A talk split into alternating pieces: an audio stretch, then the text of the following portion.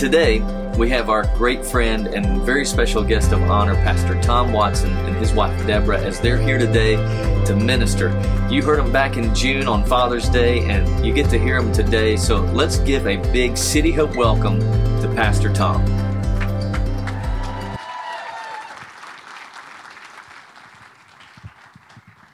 City Hope Church. Boy, I am so glad to be back at City Hope Church. I am not trying, I'm not the kind of guy that brags. I'm not the kind of guy that likes to brag uh, or anything, but I like your church so much. The other day I was on Facebook and it said I was the top fan. and I'm not trying to toot my own horn, but uh, toot. I mean, I love this church. I am so glad to be back here. I am so glad to be here, especially during the Christmas season. You guys look good. I have have you been eating a lot during the holidays? Have you I mean, I've been eating so much.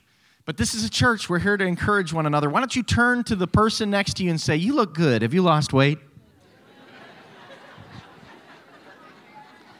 that might have been a lie. But that's okay. We're in church. It's okay. We can repent of that in a minute. But uh, I am glad to be here. I'm so glad to he- be here. Deborah and I love to get back to City Hope Church. As soon as we left the last time, we thought, I can't wait to get back here. Uh, you just uh, we come here and it just feels like home. And and I'm so glad to be here during Christmas, the Christmas season. Do you like Christmas? I, are, are, you a Christmas fan? I, I, I love Christmas. I know not everybody does. Some people don't love Christmas. I like everything from the music and the lights. I like it from Bing Crosby to Danny Kaye. I mean, like, I, I, just, I love every bit of Christmas. And I know not everybody does. Some, some people like Christmas because of the gifts. Like they enjoy the, this time of year, they get gifts. I, I like gifts. I like to give gifts more than I receive gifts um, because I don't, I don't know how to respond. Like I never know how to, how to thank somebody. And, and my wife, Deborah, she says that I overanalyze things, but I really feel like the gift that you give and the gift that you receive says a whole lot about your relationship with that person.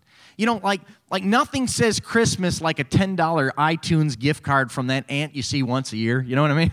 It, you know, when, when they give you that, it's, what does that really say? It says, well, I don't really know you, but I'd feel bad if I didn't give you something, right? Or, or, or, like you get the gift from maybe a kid and, and, and they, they, they draw a card for you, you know, and there's misspellings on it, and, and like the elf only has one leg. But, but they tried hard, right? And it's cute and it's adorable, and so you put it up on the fridge because, because you, you appreciate what they're trying to say there. I heard about this one woman. She got a gift from her boyfriend, and the Christmas gift that she received was the gift of laser hair removal. You know what that gift says? It says it's time to break up. Like, this is the wrong relationship to be in, you know? But, but giving gifts can be messy. It, it, Christmas can be messy. I know a lot of people try to, would really rather avoid this time of year. You know, they think about this time of year, and, and, and really, what Christmas would be better if they could just swerve around it and just drive right into the New Year's. That would be great. Which makes me think of this time, that, something that happened to me recently. I live in, in Alabama. I live on this uh, country road. It's just a back road, and it's, uh, it's, it ends in a dead end where I live. And there's really only like five other, five, six other neighbors out there. And if you're out there, you're out there to see me or you're lost. I mean, like that's the, the only reason you'd be out there. And so, so, so the road's kind of narrow. And, um, and, and, a few weeks back, um, one of my neighbors on this road nailed an armadillo. I mean, he nailed it. Now, I, have you noticed that, that armadillos, they only end their life in just a couple of ways? Like, like when they meet their maker, I mean, what, they're either like the, the bloated thing on the side of the road, you know, or else they're utterly exploded. Have you ever noticed that? No, it's just me? Well, you're just not as observant as me. Well, well, this one ended his life in the more gruesome fashion. I mean, it was just an explosion right there in the middle of the road. And I don't know who was supposed to clean this up, but it wasn't going to be this guy. And, and, so me and, and, I guess my neighbors, we all did the same thing. We just kind of swerved around it. We just got in the other lane and just went around it and right there. And there's it just sat there literally dead center of the road for, for like a week. And, and, and this is where the story gets a little bit more weird and more gruesome, if I could be honest with you, a little bit more gross. But at some point, I'm not making this up, at some point, a second armadillo came up to, ch- to check on the first armadillo. Now, I can only speculate as to why. Maybe it was like a mourning relative, like it was grieving. Or maybe it was just curious, but when it was checking it out, somebody else nailed the second armadillo. So now there's two dead armadillos, like double armadillo death, right there on a small road. You can imagine what that was smelling like, right? And all my neighbors, we all did the same thing. But that makes me think, because maybe I'm just a little weird, but, but what if it was the same guy? Like, does that guy need therapy at this point? Like two armadillos in the same week? But, but what we would do is when we came up on it, we just all swerve into the other lane and just move on. And, uh, and, and that worked pretty good for a little while until, and this is what happened to me. One, one Wednesday, it was late. We got done with church and it was late at night and we were, we were headed home. And I, it, I just came upon it a little too fast, like there, the Armadillo House of Horrors right there on my road. And, and, it was there and it was late, and a car was coming from the other direction. And I just came so quick, I couldn't get over in the other lane. And so, smush. Yeah, all in that, you know. And, and so when we got to the house, like I, I hit it on the right front passenger side. And so right there on the other side. So when I got out of the car, I, I you know, I didn't smell anything. Everything is fine. But when Deborah and my kids got out of the car, they said, Oh, the reaction was amazing. They said, Oh, gosh, it's gross. And so I got out and I didn't experience any of that. So I just I said, Oh, you guys are overreacting. And I came around to the other side of the car and I said, Oh, gosh. It was just nasty and gross. But it was late and it was time to go to bed. The kids had school the next day. And so there's no car washes open at that time of the night. And I just, we just left it there in the driveway, smelling armadillo death. And we went on to bed. We went to sleep. And I, honestly, I forgot all about it until the next morning when it was time to take the kids to school. And we came out, and there it was. Oh, gosh, it was worse than before. It was just a mess. It was gross and disgusting right there. And so, man, it was so bad. I went immediately to the car wash right after I dropped the kids off to school. If your kids have ever gotten to that place where they're like, Dad, please park a little bit further away so I can walk in because they're too cool at that, it has nothing on what my kids were doing that morning. They were like, Dad, please, I'll do anything. We'll do the dishes. I'll take out the trash. Just don't. And so I, I, I you know, being a good dad, I parked right in the front and just let all those friendly people that help your kids out of the car, I let them enjoy the smell of armadillo death. That's that was a little Merry Christmas gift to them and to you. Merry Christmas and. Uh, that's a gift. But Christmas can be messy, right? Christmas can be messy. And, I know a lot of you right now, you, you, you think of this time of year, and, and when you think about Christmas, it's not, it's not a gift, it's a mess to be avoided. If you could just swerve around Christmas, that would be great. Maybe, maybe this time of year, things are strained financially. Or, or maybe there's the stress or even and dysfunction in your family. And the last thing you think about when you think about Christmas is, is, is that it's a gift. But that's exactly what Christmas is. Christmas is a gift that God has given to us. And if I'm right that the gift that you give and the gift that you receive says a whole lot about your relationship with that person, then what does the, the gift of Christmas say about our relationship with God? And more specifically, what does the gift of Jesus Christ say about how we can relate to God? You know, Jesus came from a really messy family tree with a whole lot of dysfunction. Some, some of you might even find his kind of dysfunction in his family line very familiar to you. But Jesus came from a, a, really dramatic past and he came into these messy circumstances, and, and it was a pretty jacked up situation for a baby to be born into. But he was born into our mess, into an incredibly imperfect world. And if you have your Bibles in the book of John, chapter 1, that's where we're going to be. And there are, there are four books that start the New Testament, and they're named after their authors Matthew, Mark, Luke, and John. And each one of them give an account. They talk about the life of Jesus. And they're talking about Jesus' life from very different perspectives. Like Mark, for example, he, he talks about it from, from the perspective uh, uh, of right into the adulthood. And, and, the other ones talk about it from different places. It would be almost as if you left here today and you went, you and three of your friends, and you went and watched some Christmas movie. Say, say it was a How the Grinch Stole Christmas. And you went and watched this movie, and then later somebody asked you, Tell me about what that movie was about. Now, you would all watch the same movie, but you've seen it from different perspectives. That's, that's just the same way. So, like maybe one of your friends focuses on how Whoville in the Grinch Stole Christmas and all the funky haircuts styles and everything like that. And then another one of your friends, he tells about the, the, the story, but he talks about it from the, the, perspective of what the roast beast was. Like, I don't know what kind of animal that is, but he focuses on that. And, and another one of your friends talks about how, how improbable it would be for that little dog to carry that giant sleigh, you know? And, and then you, when you're talking about the story, you talk about how the Grinch's heart grew three sizes that day. See, it's the same movie, they're just talking about it from different perspectives. This is what the Gospels do. So Mark's talking about it from his perspective. He skips skips over the, the birth narrative completely. He gets into the adulthood of Jesus. But whereas Matthew and Luke, what they talk about when they're talking about it is they talk about it from a different, they like, like the how of Jesus and the what. But they're, they're addressing different audiences. But John, John does something completely different.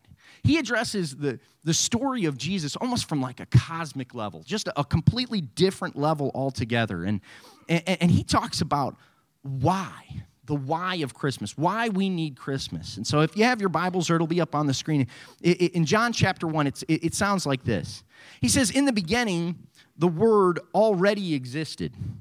The Word was with God, and the Word was God. He existed in the beginning with God. God created everything through him, and nothing was created except through him. The Word gave life to everything that was created, and his life brought light to everyone. The light shines in the darkness, and the darkness can never extinguish it. Extinguish it. So, in the first five verses of this chapter, as John is going through this, and this might be the first time you've ever heard this, or maybe you've heard this numbers of times, but in the first five verses, it almost seems how is he even talking about Jesus? Like, what does this have to do with Christmas at all? He uses this word, it starts with a capital W. Like, what, what does that mean exactly? Well, see, what, what John is doing here is he's using a nickname for Jesus. And every time that he talks about the word, he's referring to Jesus. In fact, I, I, think it might make more sense if we just inserted Jesus' name right there and see if it doesn't make more sense. See if this doesn't make more sense when we do that. So it says, if we did that, it says, in the beginning, Jesus already existed. Jesus was with God, and Jesus was God. He existed in the beginning with God. God created everything through him, and nothing was created except through him. Jesus gave life to everything that was created, and his life brought light to everyone. The light shines in the darkness, and the darkness can never extinguish it. See, doesn't that make a little bit more sense? So, so why is it that John even does this in the first place? Like, why did John use this word here to explain Jesus? Well, what he's trying to do is he's trying to show us that the word means the logic of God. In other words, when God chose to completely reveal himself to us, when God decided that he was going to show himself to us, he did it through Jesus. So if you and I are ever to know God, really know him, we have to know Jesus. And, and, and, because that's the way that God explained himself through his word. See, that makes a little bit more sense if you think about it through the, the lens of other relationships that you might have. Like, how many of you like to people watch? You're people watchers? Yeah. So, if you're not a people watcher, this is the way it works. So, you go to somewhere public, like, like a restaurant or a mall, and instead of paying attention to the person that you're with, Deborah, uh, you, you, you look. You look right over that person and you start checking out other people in the area, right? You're looking at and you're watching how they act and what they wear and how they behave, and you can learn a lot about that person just by, by observing them and seeing what they're, they're, they look like and how they respond. But um, like, like so, so think of it this way. So maybe you're in a grocery store, right? And in walks a woman and she's got disheveled hair and she just looks tired and she's got mismatched shoes and she means to grab the milk, but instead she grabs a bag of Cheetos. You know, you might come to the conclusion that this is an exhausted mother of a toddler right? And no shame there, mom. You'd be right. That's who it is. It's an exhausted mom. No shame there, moms. We've all been there. But or, or, think about it. Maybe you're in a coffee shop, right? And you're, you're there in the coffee shop, and in walks this guy. Man, he's got the, a bunch of brand new sweet tattoos, and he's got the real long beard and the cool glasses and the man bun. And, and he is streaming uh, uh, some obscure band on his iPhone Plus Pro 11. You know, like when you see this guy, he's drinking some kind of organic soy latte, like you could come to the conclusion that this person is definitely still on his parents' insurance. No, no, he's a hipster, right? That's who this guy is, yeah? But he, let's just be honest, he's not paying for his cell phone bill. But, but like the, the truth is is like you could get a lot from looking at this person seeing how they're dressed telling a lot about them it explains a lot about them but the truth is you can't really know a person until you enter into a relationship with them like you don't know about that person you don't understand them until you have a conversation with them and when you do at that point, you start to talk to somebody. That's when you can get to know them and see their heart, see why they have the convictions that they have. And, and, the truth is, that's exactly what John is doing. See, in order to know somebody, you have to, you could say it this way if you really want to know somebody, you got to know their words, right? That's what God was doing through Jesus. Jesus is the Word of God. And this is what John is saying. See, when God chose to most clearly explain himself to us, when he, when he chose to most clearly eh, reveal himself to us, he did it through Jesus. Now, now if, if, as we were reading that, if you look back one verse, and if you read, read that too fast, you could overlook something that, that, that you could almost skip over it, and it's super important. John said, in the beginning. So, in the very beginning, in the beginning of all things, the beginning of all creation, the beginning of everything you see and everything that you feel and everything that you hear and everything that you touch, in the very beginning, Jesus was there. Did you see that? It means that Jesus already existed. Jesus was there in the beginning. Jesus is eternal. That means this is something so huge. It means for us that, that Jesus was actually the plan. In fact, you might want to write that down. Jesus was always the plan. See, sometimes I think that what we, we get in our heads is that Jesus was God's response to sin. See, it's, it's almost as if to say that, like, like we think that, that when God, see, see, anytime you sin, God is holy, right? He's perfect. And God says, if you want to be with me, you got to be holy. That's the only way this thing works. If you want to be with me, I'm holy, you got to be holy too. And anytime that you miss the mark, the standard that I set up, that's called sin. And something has to be done about that. And, and so, what we get in our heads is that God created this beautiful, amazing, perfect creation, and then man came along and we sinned. And when we sinned, something has to be done about that. And so God says, okay, well, I'll, I'll, create Jesus, I'll send Jesus, and Jesus will take care of that, almost like cause and effect. But that's not what John's saying at all. John's not saying that. John says that Jesus always existed. In fact, all of creation happened through Jesus, and therefore, he was always the plan. Jesus was always the plan. But see, the thing is, if you read this Christmas story, whenever you read the Christmas story, it doesn't seem like God has a plan, right? I mean, like, if you look at it, he, he, he put a very unqualified teenager in charge of Jesus, right? And the delivery room is incredibly unsanitary, right? And it's staffed mostly with livestock. Like, this does not look like God has a plan here at all. It seemed, in fact, like God just kind of slapped this thing together at the last moment, but, but the truth is, it was very intentional. God was being very intentional. He was telling a bigger story through the story of Christmas, and it was very much on purpose. See, there's some of you that, that, that might need to hear that today that Jesus was always the plan. Because you're looking at your life right now and, and you're wondering. Maybe 2019 has not been a, a year for you of highlights. Maybe there was a divorce or a breakup, or, or maybe you were fired, or maybe there was a diagnosis that a doctor gave you. And right now you're, you're shaking. And you're thinking to yourself, God, are you even paying attention to this? God, are, you seeing what's going on? Or do you, do you have a plan in any of this? And, and right there, in the hope, right there in John 1, we have the hope. Because if, if God, from the very beginning of all creation, had a plan for redemption of all things, then He has a plan for you. Oh, I'm preaching better than you're responding. I'm going to say that again. I'm going to say that again because it was so good. If God, from the very beginning of creation, had a plan for the redemption of everything, then God has a plan for you. He has a plan, and He can be trusted. And it may not look like it to you right now. And you may not feel like things are lining up the way that you should that it should, but God has a plan and he can be trusted. And this is why the story of Christmas is so important. This is why it is so incredible but not everybody sees that. Like, like, like some people around this time of year, you, you, you lose sight of that. And you, you, can't, you begin to question why. Why is any of this important?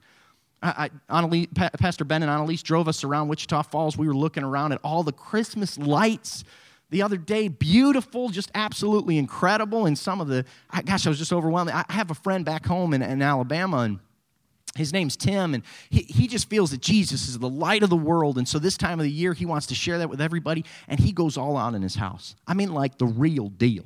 Like, he's got LED lights that move and animatronics and the whole thing. I mean, it's incredible.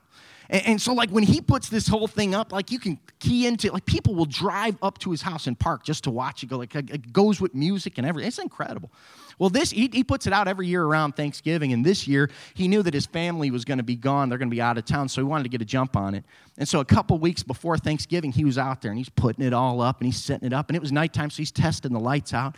Well, well, during this process, somebody drove by his house and and they saw what he was doing. They slowed down. They took the time to slow down right in front of his house, and he rolled down his window and they said, Hey, it's not even effing Thanksgiving, you moron.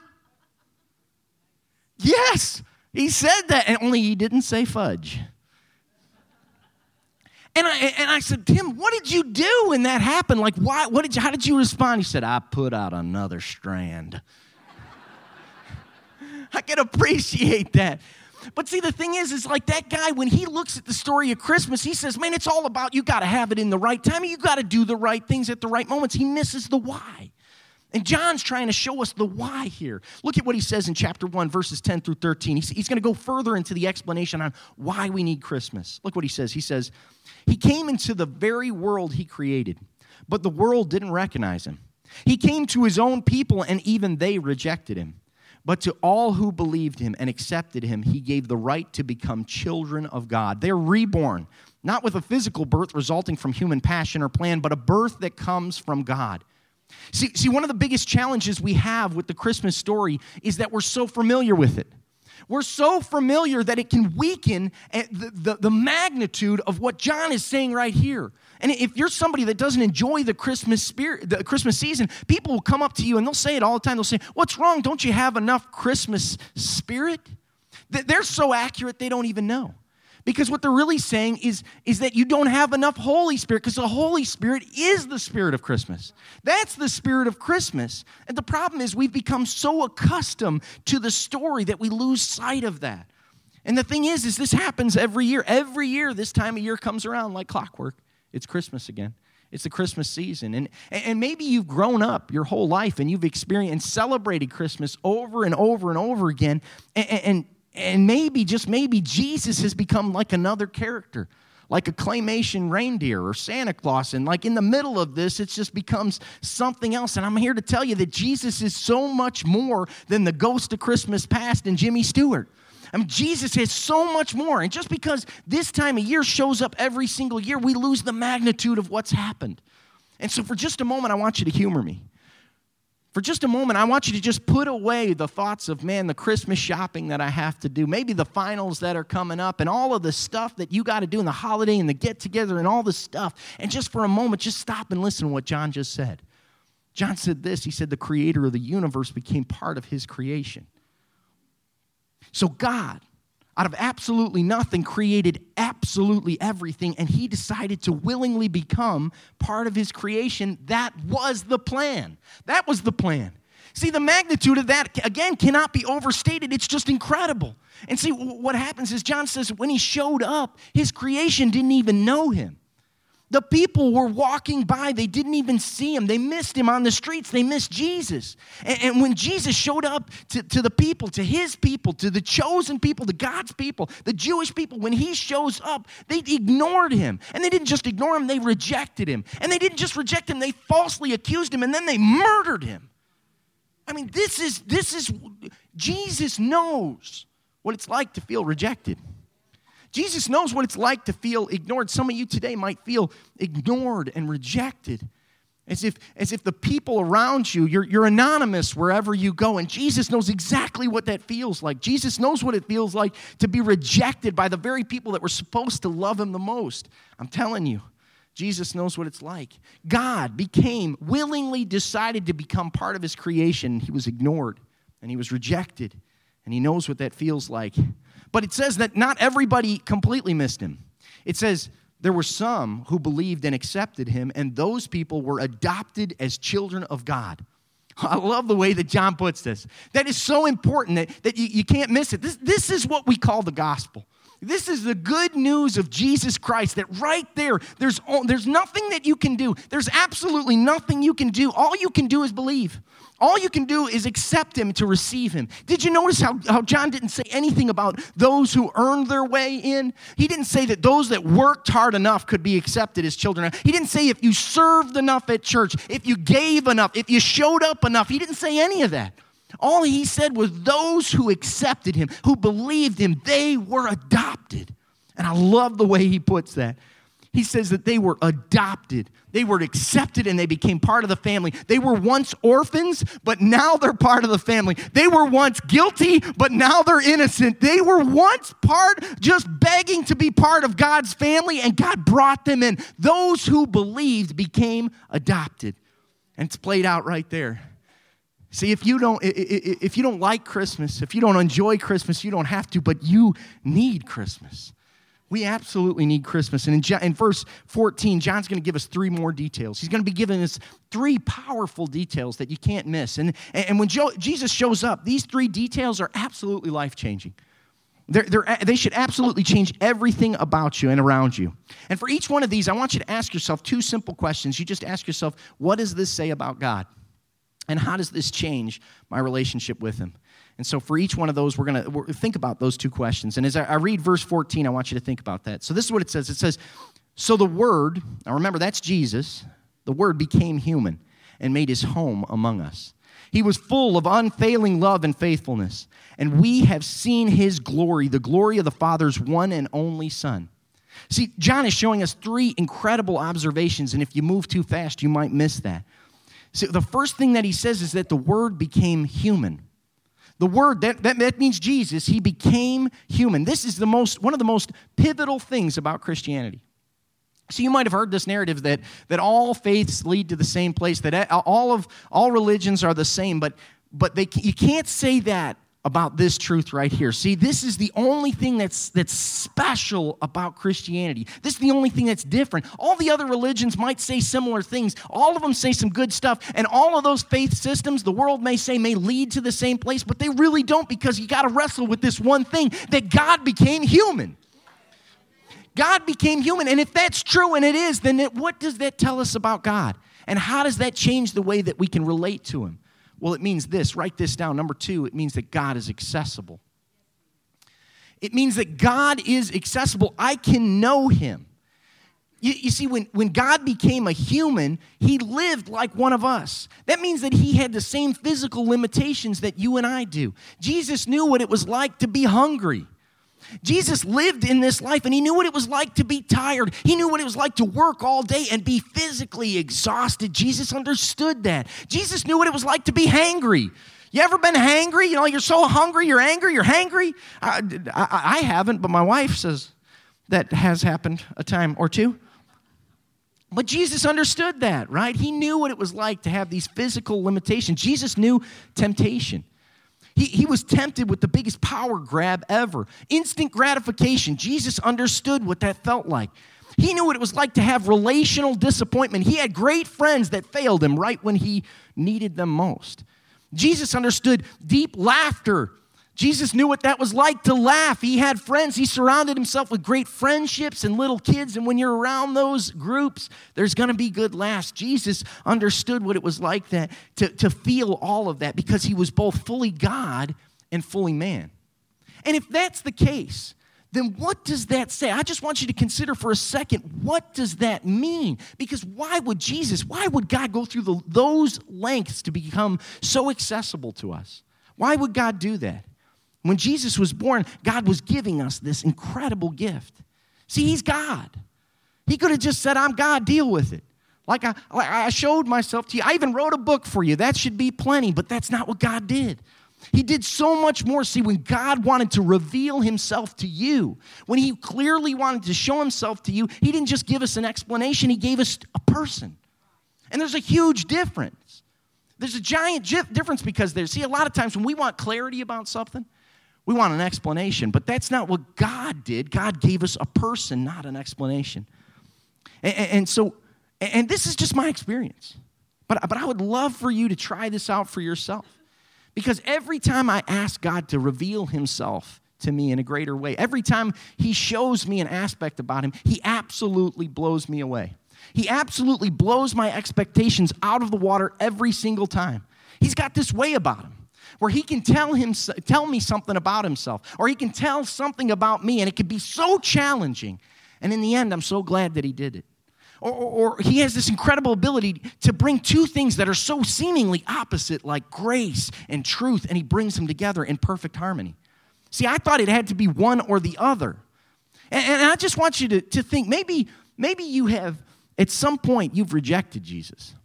Maybe you've rejected this whole church thing. Maybe you're here just as a favor. Maybe you're dating somebody and they've begged you to come to City Hope and, and they've asked you to come here. Or, or, or maybe you've, you've been around church in your life, but you've never really experienced Jesus. And I just want to ask you are you sure that you've rejected this Jesus? This God who would become so accessible to you. Or maybe possibly that you've rejected an imitation God. Not, not the real thing, not a real Jesus. Maybe there was, there was an experience, maybe even in church. Or maybe there was somebody that was supposed to be a good representation of who God is and they did a poor job. And you've rejected this entire thing. And if that's the case, I just want to say, will you just give Jesus a chance to reveal himself to you? Because I think if you'll do that, I believe he'll exceed your expectations. And so, John, John says that first of all, that God became flesh, he became human. And the second thing he said is that he made his home among us. I love the way that John put that because he didn't say that, that Jesus just visited earth. It, he doesn't say that Jesus just stopped by like he was slumming it with us for a bit. It's not what he says at all. He says that Jesus made his home among us. See, there's a big difference. We all know there's a difference between visiting someplace and actually living there. You know, there's a huge difference between those two. Like when I visit somewhere, like if I go to a hotel, like I'll sleep there, but I don't clean up after myself right? That's somebody else's job. I'm just not going to do it. I'll go out to eat, I'll go to some restaurants, but I'm not going to make deep, lasting friendships. Why? I'll never be back there. See, like, there's no point in that. What would be the point there? But that's not what Jesus did. Like when Jesus came, he actually interacted. He made his home among us. He invested with us. He, he made deep relationships, and everywhere he went, he changed things. People had different relationships, and everything completely, radically transformed the way that we could relate to God when he came. See, before Jesus came, if you wanted to be close to God, you had to go through some rituals and regulations. Like if you wanted to be made right with God, you had to show up at the right time with the right sacrifice in front of the right person. If you did all that, then you were covered. It would be okay.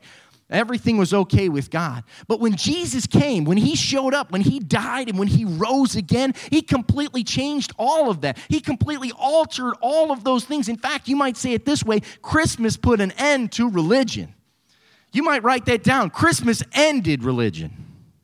And so it, ended all of those rules and shit, uh, relations. All that was left now, no regulations, was, was relationship. He completely changed all that. And because we no longer have to bring those sacrifices to get good with God, because we don't have to talk, go through somebody to talk to God, He completely changed it. See, you might not enjoy Christmas, you may not like Christmas, but you need Christmas. And the final thing is this Number one, he became human. Number two, he, he made his home among us. And the third thing is, we have seen his glory. Now, the first one's pretty cool. Like, I can get that, that, that he came and, and, and he became human, and that's great. And the second thing, I could get that. I'm honored that he'd spend time with me. But, but number three, I'm not sure why I care about that. Like, why should I care that I've seen his glory? What is the glory of God? I'm not seeing how I should, how that should change my life in any way. Well, this is bigger than you might think. See, when Jesus was born, he literally split time in two. You're a pretty big deal when you change all of time okay? And not only time, but he split your Bible in two, right? There's the Old Testament and then there's the New Testament. And, and in the Old Testament, when God would show up on the scene, there was fire and smoke and, and thunder, and it was like a WWE entrance, you know? I mean, like, it was and, and like when it was incredible. But like when you go to the New Testament, if you were to flip over to the New Testament, when, when God decided to show up on the scene and completely reveal himself to us, when he really wanted to show who he was, how did he do it? How did he choose to reveal himself so so clearly, he shows up as a baby. As a baby. Like, what, what, what does that even mean? Like, a baby is not loud. A baby is, is well, but a baby's not big and, and, and, and, and explosive like that. A baby is approachable. A baby is accessible. A baby's vulnerable. Like, no one's scared of a baby in any way, shape, or form. I've had three kids, and I held every one of them in my arms in the delivery room, and I would not define them as powerful. That's not the word that I would use to describe them. In fact, the word that I would use is dependent. If I wasn't there, they were going to die. They needed me. And when God decided in this moment in history to show up and completely reveal himself, the way he did it was completely vulnerable. This is how God chose to show himself to us. Why? What, the question is, what, why would God do that? Why would God show up and be so vulnerable? God had to become vulnerable so that he could become killable. God had to be killable. He had to become vulnerable so that he could become vulnerable enough so that he could be killed. God had to do this. And see, the thing is, is this was always the plan. The Apostle Paul in the book of Ephesians says this was God's eternal plan. It was always the plan from the very beginning. In fact, it was the center of the plan that he had to become vulnerable so that he could be killable for your sins and mine. He had to become this. This is why Jesus shows up as a baby. This is why God puts skin on. This is why God has given us this incredible gift of Christmas. It's an unbelievable gift. And if that's true, what does this say about God and how does that change the way that we can relate to Him? It means this that God is holy and I can follow Him. You see, God is so holy. Holy just means completely different. God is completely different from me, but I can follow Him. See, if, if I were God, when I showed up on the scene, it'd be fireworks and music and all of that, but that's not how God decided to do it. Like when God showed himself to us, he shows up as a baby in a little town called Bethlehem. His story is so much better than mine. It's holy, and I can follow him. I can follow him. And my question to you is this if you've rejected that Jesus, if maybe you've come to church and you've done the church thing, are you sure you've rejected this Jesus? And I just want to ask you, just for 30 seconds, just consider did you reject that God that would become so vulnerable that he would become killable for your sins and mine? This is the God we worship. And so to wrap this up, the last thing is number four is this it means this it means that Christmas means anything can change.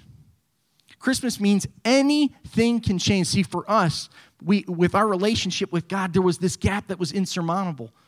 It meant that there was, there was no way that we could get back with God. There was nothing we could do, nothing we could give. We couldn't give enough. We couldn't serve enough. We couldn't sacrifice enough. And so Jesus, He came and He paid the debt that only He could pay. And when He did that, He reaped the reward for us that only He could, he could win eternal life and right standing with God. And this means that Christmas means anything can change, even you. You might, you might be the one that, that, that's sitting there and you're thinking, man, you've checked out of this whole life change thing. You're thinking, Pastor, that sounds like a really good deal for 99.9% of the population, but you don't know me, man. Like, if you knew me and you knew everything I said, if you knew everything I did, if you knew every relationship I blew up like an armadillo on your country road, then you'd know that that grace thing works for 99.9% of the population, but I'm the 0.01. Let me tell you something. You couldn't be farther from the truth. You couldn't be farther from the truth in the center of God's plan because Christmas means everything can change. There might be that person that you've given up on because you haven't seen any life and you haven't seen any hope and you haven't seen any change in their life and you've been praying and you've prayed and you've prayed and you've prayed and you're about to give up on that. And God says, just just hear me this morning. Christmas means anything can change, and He has a plan. And if you've been praying your hardest, Christmas, the story of Christmas, means everything can change. And this is this choice that John gives us. This is what Christmas means. It's not some fun holiday where we get off of work and we buy each other some junk. It, it, this is the most important thing that has ever happened in the creation of the universe. And John just leaves us with this one thought that, that, that if that's true, there's no in between. See, so many of us, we want to live in the in between. We like this time of year. See, we'll take Jesus out of the attic with the other ornaments and we'll put him up on that shelf. And, and I, I'm good with that. For a couple times a year, we'll take Jesus out. But then when we're done, Jesus, you go back up in the attic with the rest of the stuff. And John says, No, if this is true, that means that everything can change. Everything is changed. Everything's different. There's no there's none of this in between business. You're either all in or you're not. Jesus means that he's either a God, he either is who he says he is, and yet means that you change everything about you the way you, you, you work, the way that you parent, the way that you, you give to your church, the way you serve here, the way your entire life changes. If that is true, it's either He is really God and you should worship Him with everything you are, your entire being. It should change everything about you, or He's not. And he's just some ornament like a claymation reindeer that needs to go back up in the attic. And my question to you is this Is he that real to you? Have you ever really received this real Jesus that would become accessible, that would become vulnerable, that would become killable? I want you to bow your heads with me right now, all over this place. And I want, to, I want you to just consider this for a moment. Maybe, maybe you're here today and, and you never really received the kind of forgiveness I'm talking about. The grace that's 100% free, free for you, free for me. And if you've never received that kind of forgiveness, I'm not, I ask you to close your eyes and bow your heads, not to manipulate you in any way, but I just want to pray for you. I pray with you. The Bible says that Jesus is here and he's knocking on the door of your heart. And if you'll open it up, he'll come in and he'll dine with you, he'll be with you. If you're here and you've never received that kind of forgiveness, I'm not going to make you stand up or come to the front or anything like that. I just want to pray with you, but I, w- I want you to be bold in this moment. And if you say, That's me, I want you to lift up your hand. Go ahead and lift it up right now. God bless you. Yeah. Maybe you'd say this I'm a follower of Jesus.